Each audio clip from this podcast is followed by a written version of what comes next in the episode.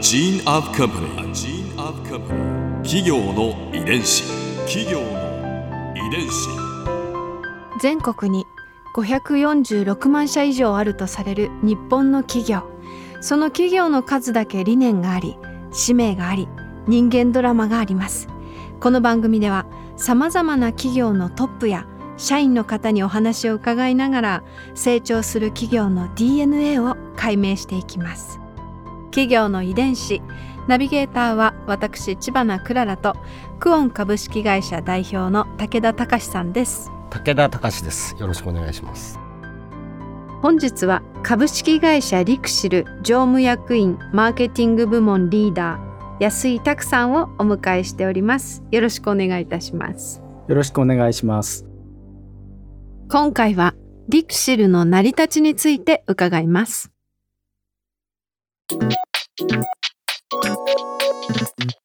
企業遺伝子。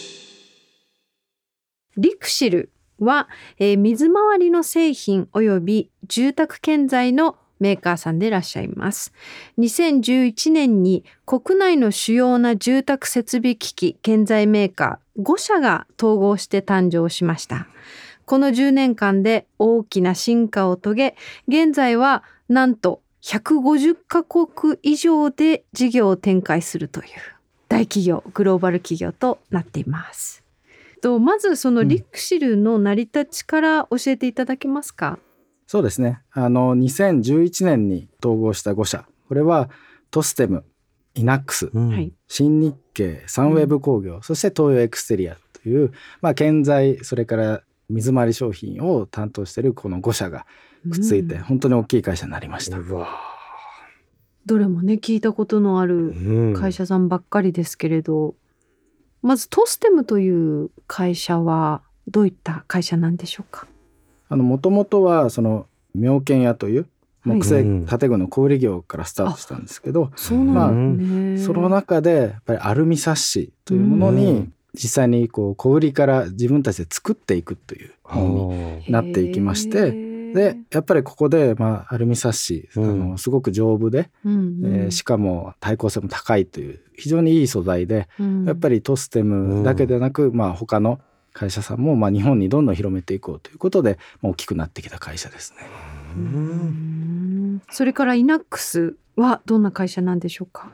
あのイナックスはもともと稲さんという方がね、愛知県の常滑焼の地元である常滑で創業した会社でして、そうな稲さんだからイナックスなんですね。稲さんだからイナックス、もともと稲製陶っていう名前だったんですけど、まあ、イナックスというふうに変わってますね。もともとはタイルからスタートした会社なんですよね。でそこからあの日本であの初めて国産のシャワートイレ、いわゆるお尻を洗ってくれるトイレっていうのを開発しまして、うんうん、あ初めて国産では初めてですね。うんでなのでそこからまあ衛生陶器っていうところをこうどんどん広げていって、まあ、今日本を代表する衛生陶器の会社になっていると。それからサンウェーブ工業、はい、これはどういった会社なんでしょうか？サンウェーブ工業はあのキッチンの会社ですね。うんもともとは東京で創業した、まあ、中外製工というところからスタートしてるんですけど、うんまあ、一番あの大きくなったのがちょうど高度経済成長の時に、うん、公団住宅のシステムキッチンに採用されたと。へー。でこの時にそのステンレスの深絞りっていうそのシンクっていうのを、うんまあ、初めてサンウェブが製造しまして、まあ、これがやっぱりすごくこういわゆる庶民の憧れとなるシステムキッチンの一番輝かしい部分ってなったんですね。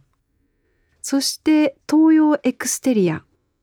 はどんな会社なんでしょうか？はい、これはエクステリアというのは、まあ、インテリアの反対というか外側の、うんまあ、外交部分とかね、カーポートとか、うんうん、そういうものを中心に作っていた会社なんですけど、こちらも日本初でね、ウッドデッキっていうのを開発して発売したっていう会社なんですね。うん、でまさにこう日本のこう気候に合ったエクステリアっていうのを作っていこうということで、まあ、いろんな商品を発売してきました。そして新日経。新日経は、まあ、トステムに近いんですけど、はい、アルミニウムの、まあ、サッシ製品を作っていたところなんですけど、やっぱりこう大きいところっていうのをできたっていうのもありまして、まあ、高層ビルのカーテンウォールとかですね。なのであの例えば日本初のね高層ビル、えー、霞が関ビルのカーテンウォールも手掛けていると、うんうん、なんとイノベーションを起こしたごしゃが一つにまとまったんですね、うん、そうですね。まあ、私もね入社してまだまだ間もないので、うん、やっぱこういうことを知って、ああ改めてこうすごい会社たちがくっついたんだなというふうに思いました、うん、企業の遺伝子。安井さんのプロフィールなどは来週以降に詳しく伺ってまいりたいと思いますが、もともとはエンジニアでいらっしゃるんですよね。そうですね、マーケティングって紹介していただいたんですけど、ずっとこうあの アイティー のエンジニアとして、まあ、プログラムを作ったりサービスを作ったり、そういう風にしてきました。え、インテリアじゃなくてですか？そうなんです、普通に アイティー のエンジニアですね。なんと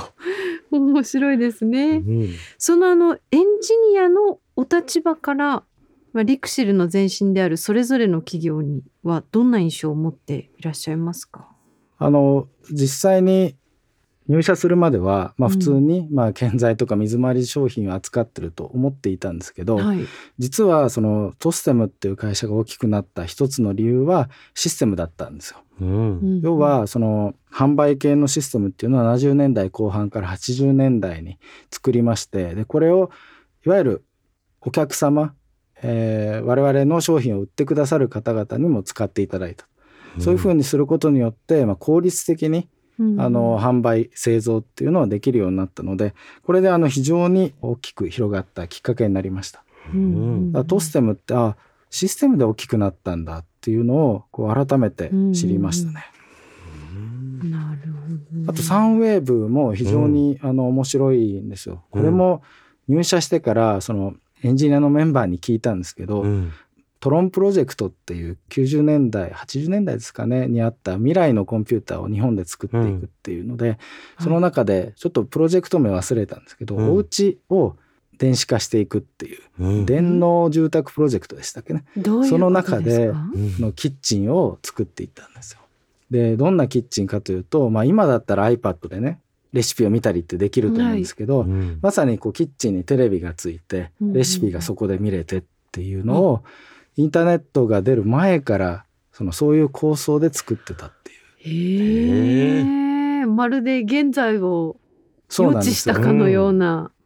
なんで、ああこの会社ってその単にその建材とか水回りの商品作ってるだけじゃなくって、うん、システムでもこうすごい面白いことやってるんだなっていうのを入社して改めて知りましたね。うーん。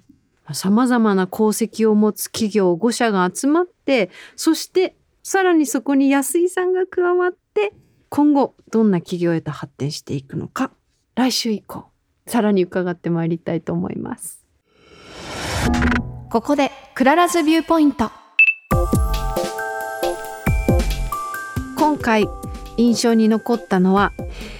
やっぱりこうみんなが知ってる有名な企業ごしゃが一つになったという、まあ、歴史的なこう事実ですよね。あの会社のカルチャーも違うでしょうし、うーんどうやってこう融合してそのごしゃが馴染んでいっているのかなと、そこでこう安井さんの存在が大きいということで、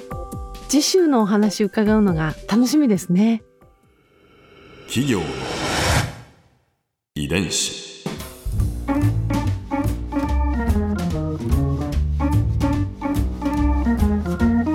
この番組はポッドキャストのほかスマートフォン、タブレット向けアプリオーディでも聞くことができます。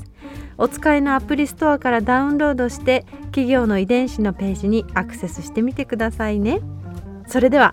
来週もまたお会いしましょう。企業の遺伝子ナビゲーターは私知花くららとクオン株式会社代表の武田隆でした。